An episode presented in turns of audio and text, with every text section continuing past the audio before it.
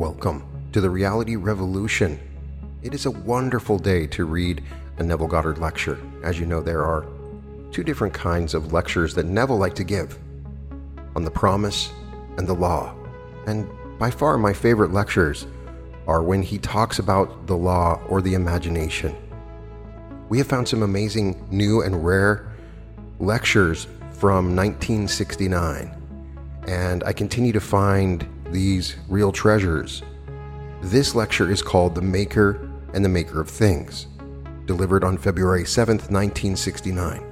Neville Goddard was an amazing metaphysical teacher that taught about the imagination and about his own spiritual awakening, and many have found his words to be a great comfort and educator in what he called this world of Caesar, the maker and the maker of things. The subject is concerning the making of things in this world.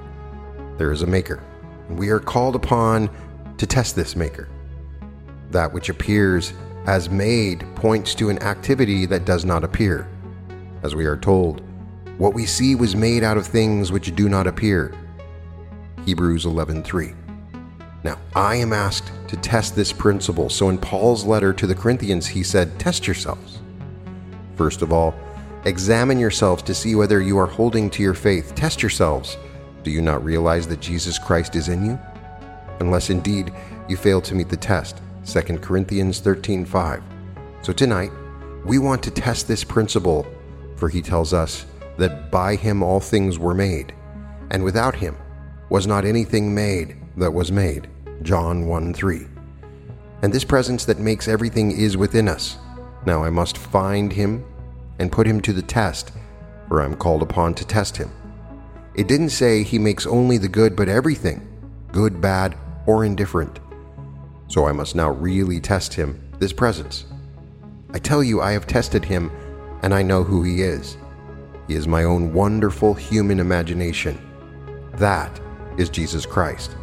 There never was another Christ. There never will be another.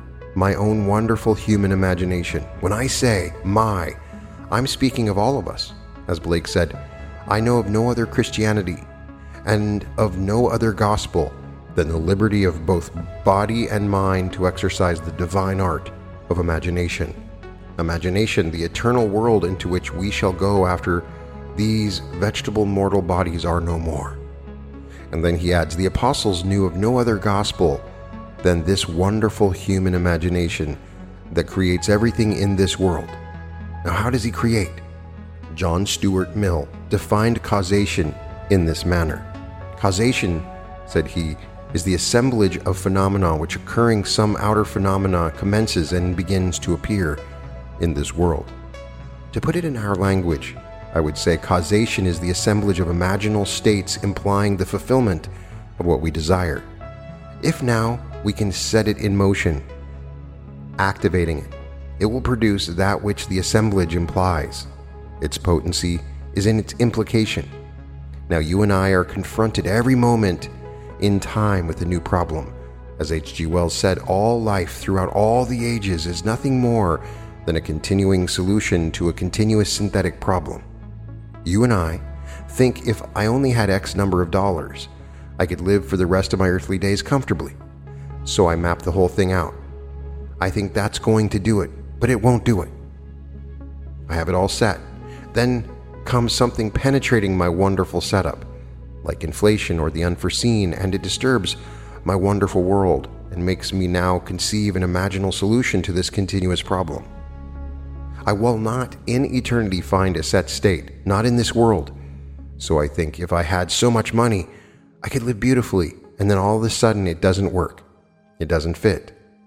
That or the other and all of the sudden the whole thing is disturbed, forcing me now to use my imagination, my creative power, to construct some imaginal solution to this new problem. This synthetic problem is defined in the dictionary as the compiling of separate elements which produces a new form. So something penetrates my form and then it forces me with this new form to conceive a new solution to that form. Now, this is how we do it.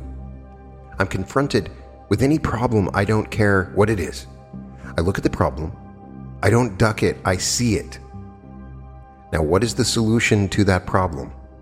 Suppose I were in jail. Well, the solution would be to be out of jail and not to have someone simply discharge me for reasons I need not know. But I am out of jail.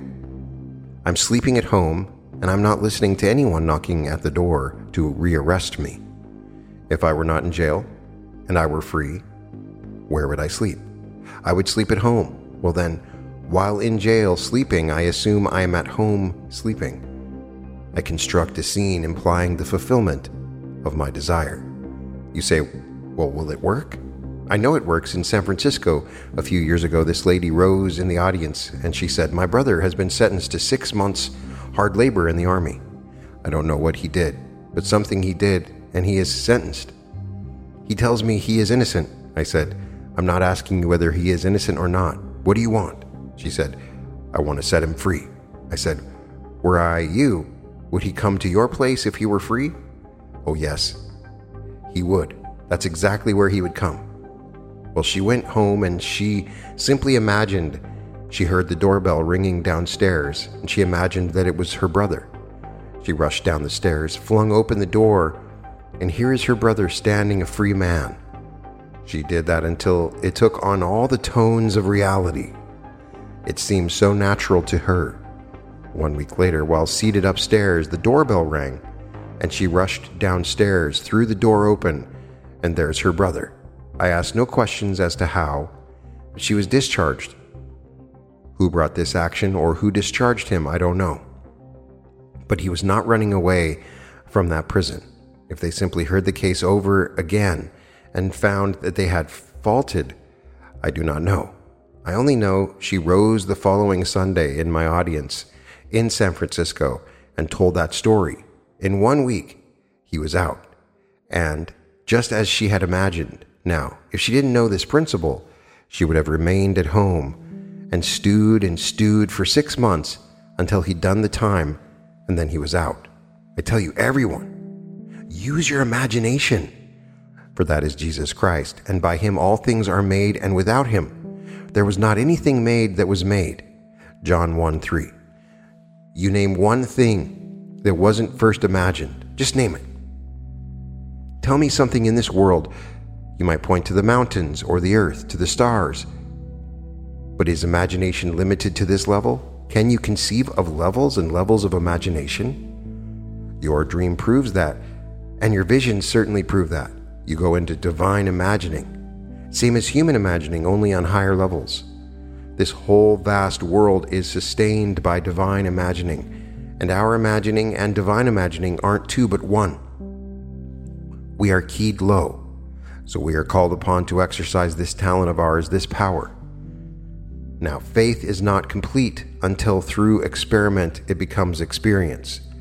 That is, on this level, you can experiment with the great promises of God, and God is your own wonderful human imagination. You can, on this level, experiment with all that He tells you. Whatever you desire, believe that you have it, and you will. You can experiment with that. So faith is not complete until through experiment it becomes experience. And then you are on sure ground and you can walk safely. If you know an unseen objective, something that's seen differently, and then you constructed a certain scene, an assemblage of mental states, which would imply the fulfillment of it, then you activated it. You entered into the very center of it, and you imagined the whole thing is taking place, and you felt all the tones of reality concerning this and then you close the book on it. Then it happens in a way you did not devise. It seemed to come into your world across a bridge of incidents that you did not rationalize. You didn't construct the bridge. You simply had to walk across the bridge to the fulfillment of what you had done. After you have done it, repeat it, and then try it again, and it worked. Well, then you are on sure ground. You know exactly what to do whenever you are confronted with any problem. You see the problem, you don't duck, you look at it. And then you construct some imaginal scene which would imply the solution, the fulfillment. Having activated it, You simply drop it and let it come into this world, and it does. If you are so sure of that, then you can tell it and share it with others. But many of us, I speak now of the Christian faith, and it's so fatally easy to make the acceptance of Christianity a substitute for living by it. So I say I'm a Christian. All right. You say you're a Christian. Tonight, in New York City alone, there are 1 million on relief, and I dare say that 90% of them will tell you if you ask them that they are Christians. So they accept the very word, I'm a Christian. But they do not know the beginning of Christianity. For I am told that Christ is not on the outside. Do you know not now that Jesus Christ is in you? That's what Paul challenges us with in that 13th chapter of 2 Corinthians. If I say yes to that, that I can look for any Christ on the outside. I can't go seeking anything, for I am told in the book of John that when he appears, I am like him. 1 John 3 2. Can I go looking for someone who really looks like me? When he appears, I am like him. Well, I better start looking for him now, and Paul tells us where to look for him. Do you not realize that Jesus Christ is in you? Well, if he's in me and he makes me and he makes all things, I've got to find what in me makes all things then I discover why it's my imagination. That I imagine this, that when I was a boy, I dreamt of leaving little Barbados unschooled with no background and coming to America. Didn't want to go to England.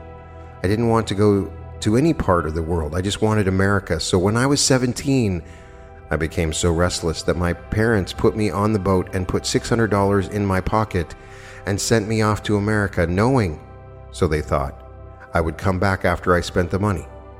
That would take me no time. They thought, spend the 600 and then come on back. Well, that's 40 odd years ago. The year was 1922. Oh, I've gone back many a time on vacation, but certainly not to live. I've gone back time and again just to see the family and to have a nice vacation. But this I felt as a boy. I wanted it, so I began to dream I would live in America when they came home, I wanted to hear every American voice. Englishmen came, Frenchmen came, all kinds of people came because it's a little island with ships coming and going. But it was simply the Americans that fascinated me, and so eventually, through my fascination, I had to come to America. And you become enamored over something, I don't care what it is, so you say, Well, I would like to be, and you name it. Now, if you would become that, then how would you see the world if it were true? Then, in your imagination, begin to see the world as you would see it if it were true. If you do it in this manner, no power in the world can stop you from becoming it. But no power. Well, if it becomes true, haven't you found Christ? Or the words of the scripture are false. By him all things were made, and without him there was not anything made that was made. Well, if that is true, and I have found a maker in me that produced a certain thing, I have done it numberless times, I've taught it to others, and they have done it numberless times. Haven't we found him? Haven't we found who Jesus Christ really is? Now listen to the words. Unless you believe that I am he, you will die in your sins. John 8:24. This is not a man on the outside talking to you. This is something taking place in you. Unless I believe that I am He, I die in my sins. Oh, I know in the world of Caesar when one wears the garment of flesh, even though they have completely experienced the entire drama of Christ, when they tell it, the world just simply puts their hands over their ears to shut out this blasphemy, because they firmly believe that He is coming from without, if He ever comes, and that He came from without and died 2,000 years ago and that is historical fact. They can't believe in the true Jesus Christ, that when he comes to any individual, he comes within that individual, unfolding the entire story as recorded in Scripture. When the individual has the entire story recorded in him or re experienced in him, he knows who he is. There's only one story and only one being that plays the part, and that is God. God alone acts and is in all existing beings or men. Blake, a memorable fancy. Only God plays that part, and that story is told in the Gospel, which is the fulfillment of the Old Testament. So if the individual has the entire story unfolding within him and finds himself cast in the central role, that he is not a spectator observing the drama, he is the central actor and God alone acts. Then he knows who he is. Then he goes out and he tells it. But while he wears the garment of flesh, they will not listen. And they will say to him, You have a devil. You must have a devil because you are blaspheming the name of God. He said, My Father is he whom you call God, and I know my Father, and you know not your God. He knew his origin and his destiny and no one would believe him because he wore a garment of flesh. But he knew the entire story unfolding within him, and the whole thing awakened within him. Those who heard it were not expecting that kind of revelation, so they simply would shut him out as one who blasphemed the name of God. But here, within me, I hear it. Unless I believe that I am He, I will continue missing my mark in life which means sinning. For to sin means to miss the mark, miss the goal, so I have the goal. If I don't believe I'm really the maker, the creator of all things, and I pray to another, I am missing the mark. So the words are, unless you believe that I am He, you die in your sins. So anyone who will not believe you go to bed tonight, you must assume that you are already what you want to be. That assumption, though at the moment, is denied by your reason, denied by your senses, and is false if persisted in will harden into fact. This is how we create. I create and make something out of things that do not appear, so I assume that I am. And to prove that I am it in my mind's eye, I bring a circle of friends to congratulate me and allow them to congratulate me on my good fortune. Then I sleep having received the congratulations of those who would empathize with me were it true. So they actually believe because they now congratulate me, they have witnessed my good fortune. Then I sleep in that assumption. I wake tomorrow morning. I'm in the same environment, but I've set things in motion and now some bridge of incidents, some series of events will appear in my world, which will compel me to move across the bridge up to the fulfillment of that which I have assumed. Well, if it happens and I repeat it and share it with another, the other tries it and it works, then what does it matter what the world thinks? I have found him. And I have found the one the world worships as someone on the outside. They make pictures of him, and it doesn't resemble the Maker. You make a picture of Jesus Christ, hang it on the wall, bow before it, and it's so unlike the artist who painted it or who wrote it, and it's not that at all. When he appears, we will be like him. 1 John 3 2. That's what we are told in the first epistle of John. Whenever he appears, then I am just like him. So I know from my own experience, when he appears, the drama as told in Scripture unfolds within me. You are the one playing the central part and only God acts. God alone acts and is in all existing beings and men. So he simply puts himself into the central part and unfolds the eternal drama in you. Then you know that you are God. Last year in San Francisco, just before the first meeting, I gave 10 lectures, and this lady came to me and she said, You know, someone died suddenly. He was sitting quietly, and all of a sudden he dropped over and he was gone. I always thought that you and he were the greatest in the world teaching. I said nothing. I didn't know him. I saw him in bookstores when I went into bookstores in New York City. I met him just casually, but I never once heard him speak. She sat in the audience, and I started on the concept that man is God and God is man. Man is all imagination and God is man. He exists in us and we in him. That the eternal body of man is the imagination, and that is God Himself. Blake Annotations to Berkeley. Then I told the story of a lady who has now departed this world. How she had this experience where she was in this enormous room with these huge pillars alone, one chair in which she sat. Then she noticed a carriage, not drawn by a horse, self propelled, and it came up. Then the door opened and I stepped out, with a briefcase wearing a cape.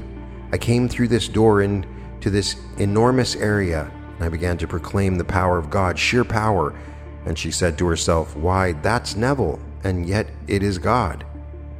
It's Neville, and it's God. Neville, and it's God. And then when I got through without recognizing her, I turned, and then, as though by appointment, the carriage came back into sight, and I stepped in, and it vanished. Well, it so impressed her that she wrote me the letter and told me. I simply told her that everyone is destined to discover that He is God, everyone in the world. There's nothing but God, God conceived it. There was no one to play it, and He played this whole thing Himself like conceiving a glorious poem that exists only for the one who conceived it, the poet. It doesn't exist for itself. But he so loved it, he wants all the characters to exist for themselves, and finding no one to play it, he buries himself. If he dies to all that he really is and takes on the limitations of the characters, then he goes through all the tribulations and then slowly awakens in all the characters. Now he's individualized, but he is God. He is still Neville, the character in the play, but he is now God.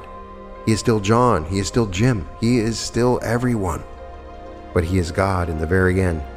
This is the story. Well, she wouldn't come back after the meeting to greet me and never came back the other nine. She was so shocked, yet a few minutes before she is telling me I am the greatest in teaching the truth. She hoped I would conform to her little concept of what Jesus is and what God is, and I didn't. I came right out and boldly proclaimed that we are all God. But all are not yet aware of it, and that we become aware of it when the story, as told in the Gospels concerning Jesus Christ, who is buried in everyone, suddenly awakens in the individual. When he awakens, the story unfolds in that individual, and that individual then knows that he is Jesus Christ. For if Christ is in me, where is he? Do you not realize, said Paul, that Jesus Christ is in you? unless indeed you fail to meet the test. 2 Corinthians 13:5. So I take a test and prove him on this level. I want to go someplace and I can't afford the money. I can't afford the time and conditions around me deny that I can do it. So I put myself there anyway, just as though I had made the trip, and I sleep in the assumption that I am where I would be if I made the trip. Then Everything changes and compels the trip. The money comes, the time is allowed. Everything comes, and I make the trip. Then where is Jesus Christ? Was he not my imagination? Well, that's what Scripture teaches. That man has taken this wonderful story, personified it into one little being, and then has made of him a little icon, so that all men bow before a little man made God, when the true God is your own wonderful human imagination. That is God. Now, if all things are made by Him, and you can this night imagine something that is not now a fact, and persist in that imaginal act, and tomorrow it becomes fact, haven't you found Him? Well, now, having found Him, don't give Him up. As you are told in the end of the drama, now that you have found me, let these men go, but don't let me go. At the very end of the drama, they are looking for him and no one knows him. One knows him and he betrays him. Well, to betray someone, you must first know that one secret. I can't betray you if I don't know your secret. So the one who knows the secret betrays him. And that one is himself. It's self revealed. He reveals himself.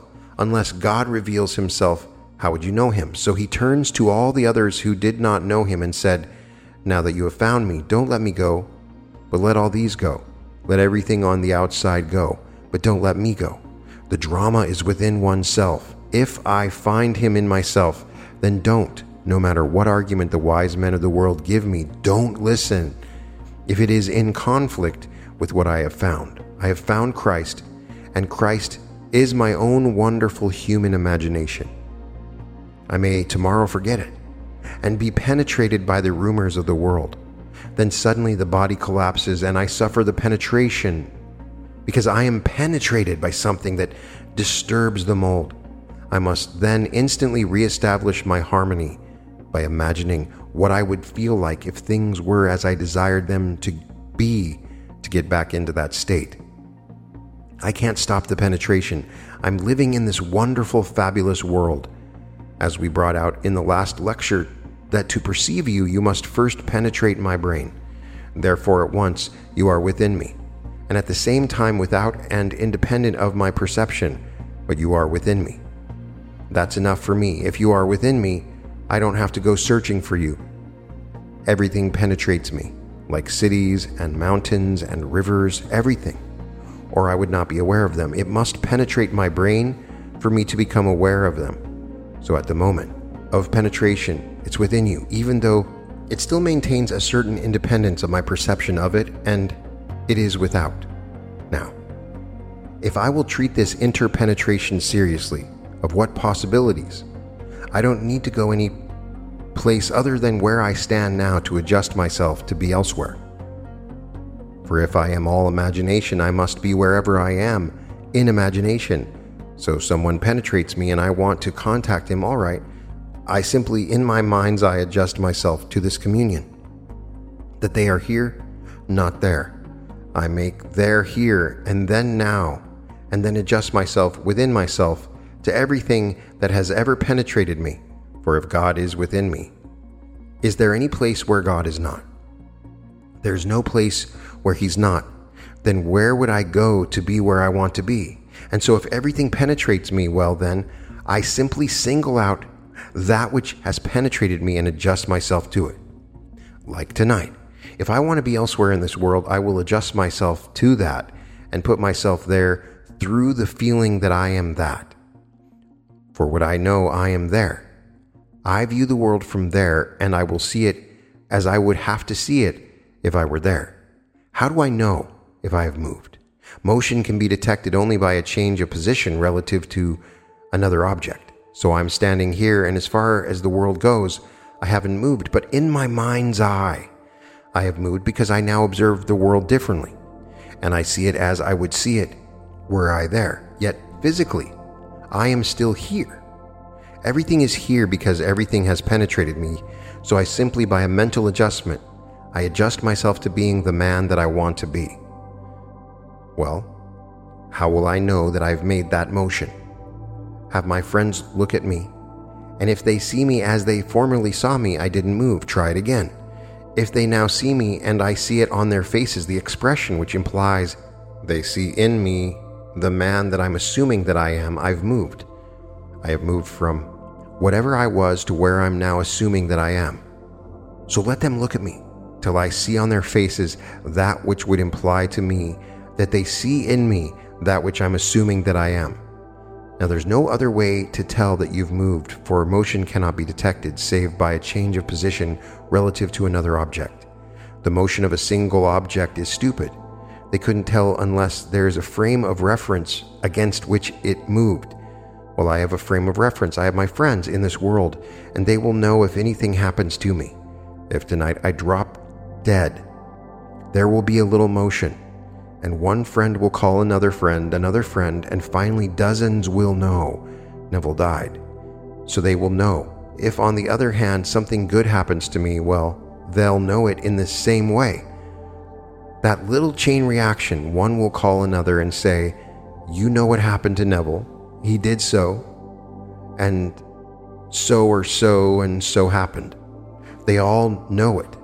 Now let me bring into my mind's eye a small circle of those who know me.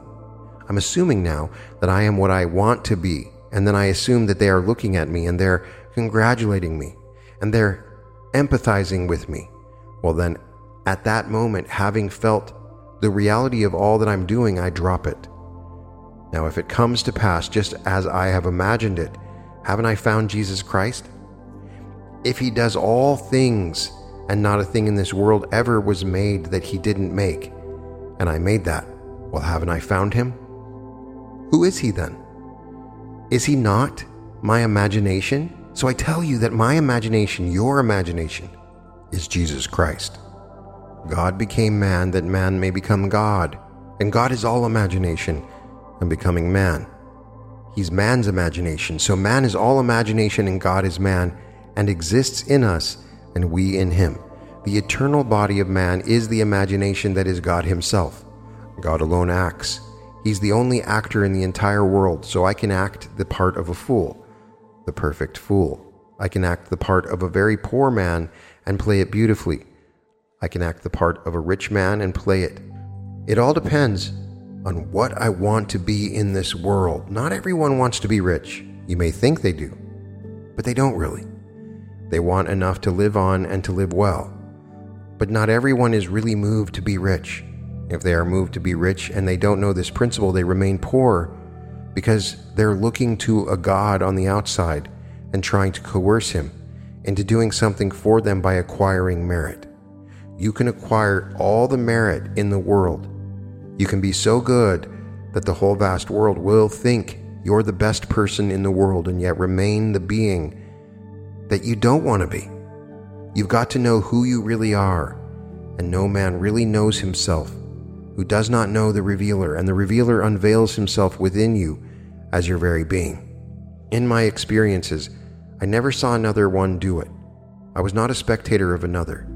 I was the actor playing the part, the very part that is written up in the Gospels as played by Jesus Christ. So you tell the story while you wear this little garment that decays, and they are simply shocked beyond measure.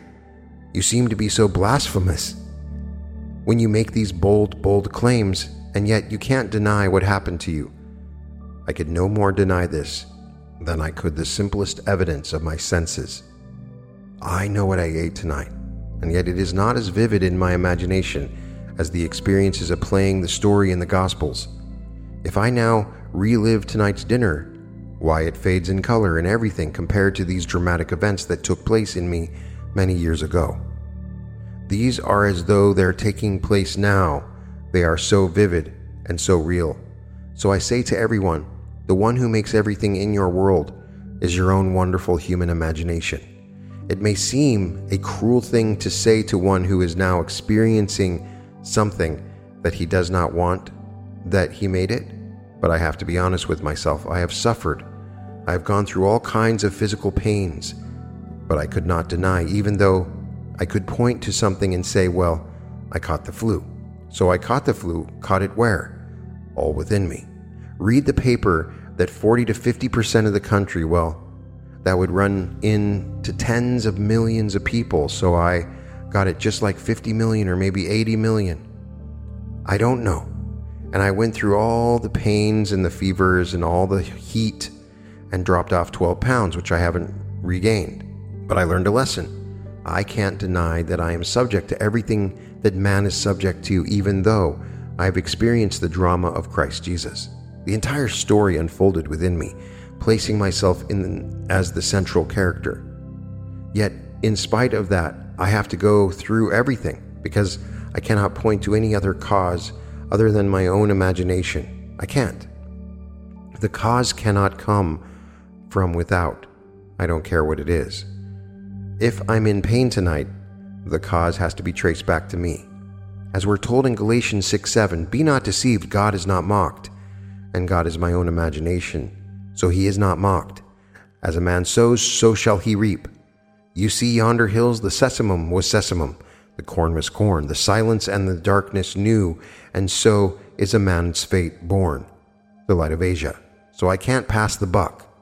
Anyone who comes to me, they tell me a story, I've got to go right back to the imaginal act in that being and try in some way to resolve it. So I tell you here to go back to quote once more John Stuart Mill causation is the assemblage. And now I'll quote in our words the assemblage of mental states, which occurring produces that which the assemblage implies.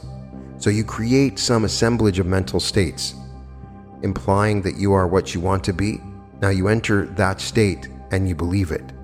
You become one with it. Perform all these inner acts just as though they were outer acts, and then watch it come to pass in this world. The whole thing will come to pass. And don't think you'll ever find a stopping place in this world. If you live to be a thousand, you'll never find that you have built one little mold that will endure unmoved, undisturbed forever because you're being penetrated morning, noon, and night by everything in this world So I think I now need to be perfectly harmonious for the rest of my days, and tomorrow it is disturbed, forcing me to use my talent to construct an imaginal solution. Then, having constructed an imaginal solution, I drop it, and then it's resolved. But do not expect you're going to find any permanent state between now and the end when you depart this world. May I tell you, you aren't departing it. You depart it relative to those who cannot follow you but you haven't departed it. You've entered another section of the same world and will continue to do so until the story as told in the gospel repeats itself in you. Because of his indwelling in you, it will be repeated. For that is the story of God being born in man and coming awake in man. Were he not in man, it could not be repeated, but he is in man as man's own wonderful human imagination. So when you depart this world before you experience this story, don't think that you're dead. Dead only relative to those who can't follow you. To yourself, you are very much alive and once more made young. Not a baby, but young, about 20, in a world best suited for work yet to be done within you.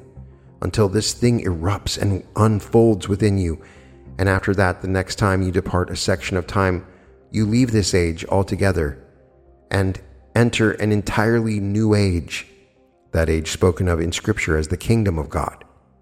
Don't try to visualize what is because images of earth will not enter to help you at all.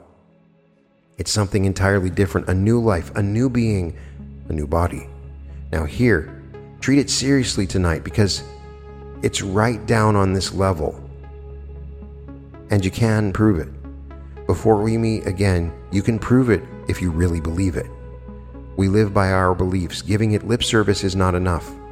Just as the whole vast world of Christians give lip service to Christianity and make that a substitute for living by it, it is not. It must become something alive within us. Do I really believe in Christ? Yes, I do. Well, do I know who He is? Yes, I do. Who is He? My own wonderful human imagination. Does he make everything in your world? Yes. Well, then test him and see. I will. Now, instead of saying, I will and forget it, will I keep that always in mind so that when confronted with any problem, I will simply construct an imaginal solution which would be the true solution of that problem, and then enter into that image and abide in it as though it were true? Well, I will. I'll try to. Try to always remember who the Maker is, for he makes things out of things that do not appear, and he himself does not appear. He's like quicksilver. You can catch him best in a daydream. As Fawcett said, divine imagining, which is God, is like pure imagining in ourselves. He lives in the very depths of our souls, underlying all our faculties, including perception, but he streams into our surface mind, least disguised, in the form of productive fancy. So, in that form of creative fancy, and suddenly I'm daydreaming. I could catch him. That is God. For he who is dreaming, that is God. God is the dreamer. All dreams proceed from God, whether it be a daydream or a night dream, and everything in this world was preceded by a dream, or call it an imaginal act. So you take it seriously and test it. You're invited to test it. You have a Bible. I hope you all have Bibles. It's the 13th chapter of Second Corinthians, and you'll find that I told you in the fifth verse, it's a very short chapter, you can't miss it. Examine yourselves to see whether you are holding to your faith. Test yourselves. Do you not realize that Jesus Christ is in you? And it's stated all through his letters that Christ in you is the hope of glory. Colossians 1:27. Not Christ in history. Well now, if he makes all things, then put him this night to the test. At the end of these lectures, Neville would give two minutes of silence followed by questions and answers. Now let us go into the silence.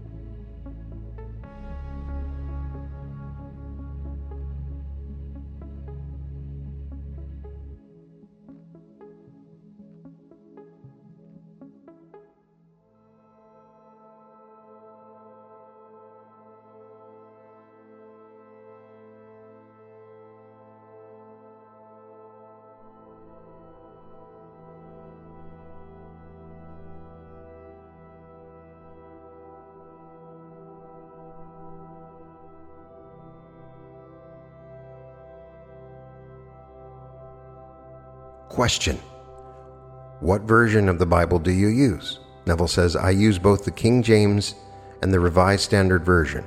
I have them both at home in what is known as the Interpreter's Bible, and they are paralleled, the King James on one side, the Revised Standard Version on the other, so I can compare them. Then comes the exegesis. Then comes the commentaries. There are 12 very large volumes and 4 large volumes of the dictionaries. These 16 are my daily, I would say, fare, my joy. I get up in the morning around 4:30 with a cup of tea. I start reading the Bible until the paper comes. Some passages in the King James I prefer to that in the Revised Standard, but I will compare them and I'll take my choice. Then read the exegesis. To me, the original meaning of the words when it was written, so that the scholar does not try to force you to accept certain things. It will tell you what it was written in that day because words change their meaning. Question How do you really distinguish between wishful thinking and visualizing what you want to obtain? Neville says, well, all these begin with a wish. I mean, you wish, and so that's a wishful thought. But instead of leaving it that way, you enter into the feeling of the wish fulfilled. What would the feeling be like if it were true? Now, it goes beyond just a wish. Leaving it as a wish, as Shakespeare brings out so beautifully, we have been taught from the primal state that that which is was wished until it were. So it begins with a wish. There isn't a man in this world who is doing anything be it something that he is proud of or not. But he finds he goes back. It was a wish. I wished to come to this country, and in those days in 1922, as I presumed, they had certain restrictions more so than today, but I came. I had no training to get any job.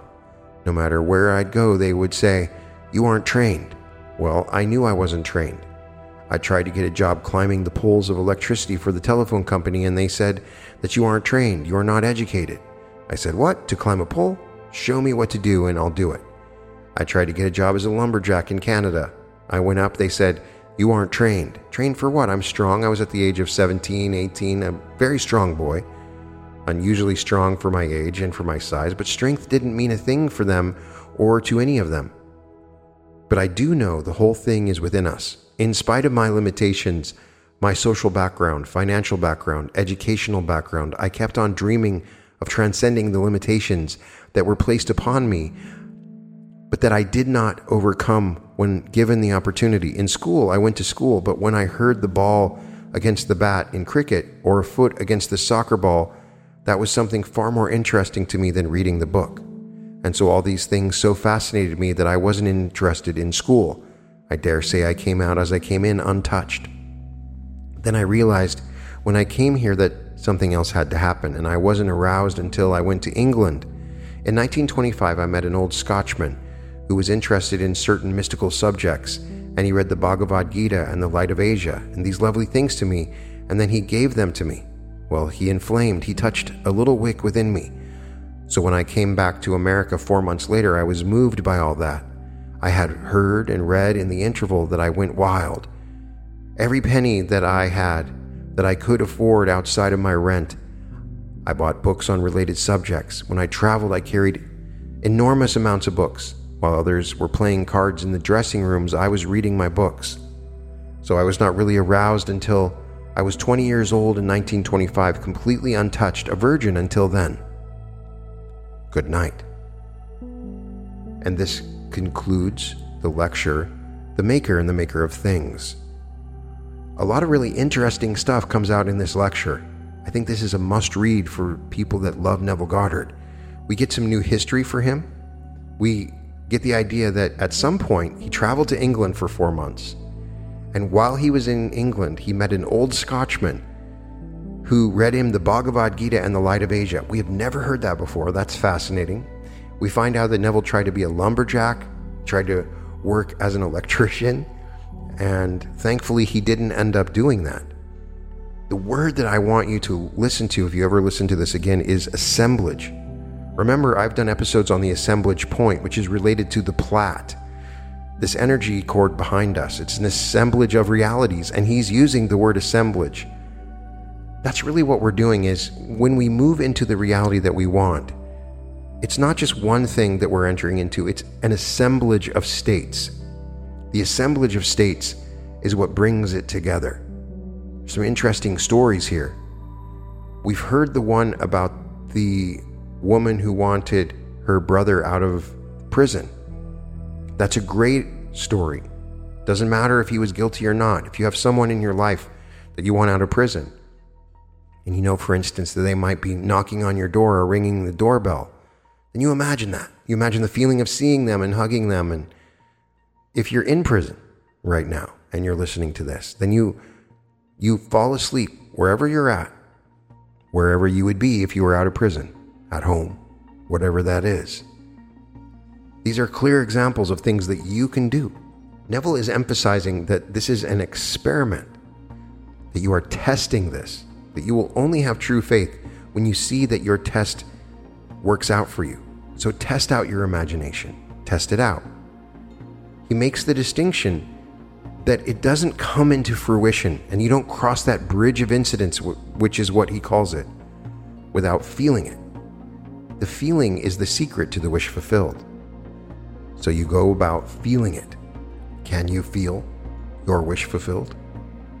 Lots of other interesting tidbits that we can pull from this. Please tell me your favorite part.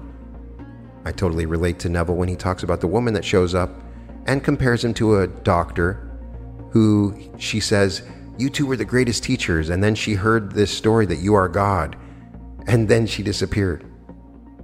As I suspected, I had lots of family friends and people that I knew that sort of disappeared from my channel when I started making the argument that you are God. It was the point in which a lot of people that were following me in social media and stuff sort of disappeared. And it's interesting because you remember the people that leave.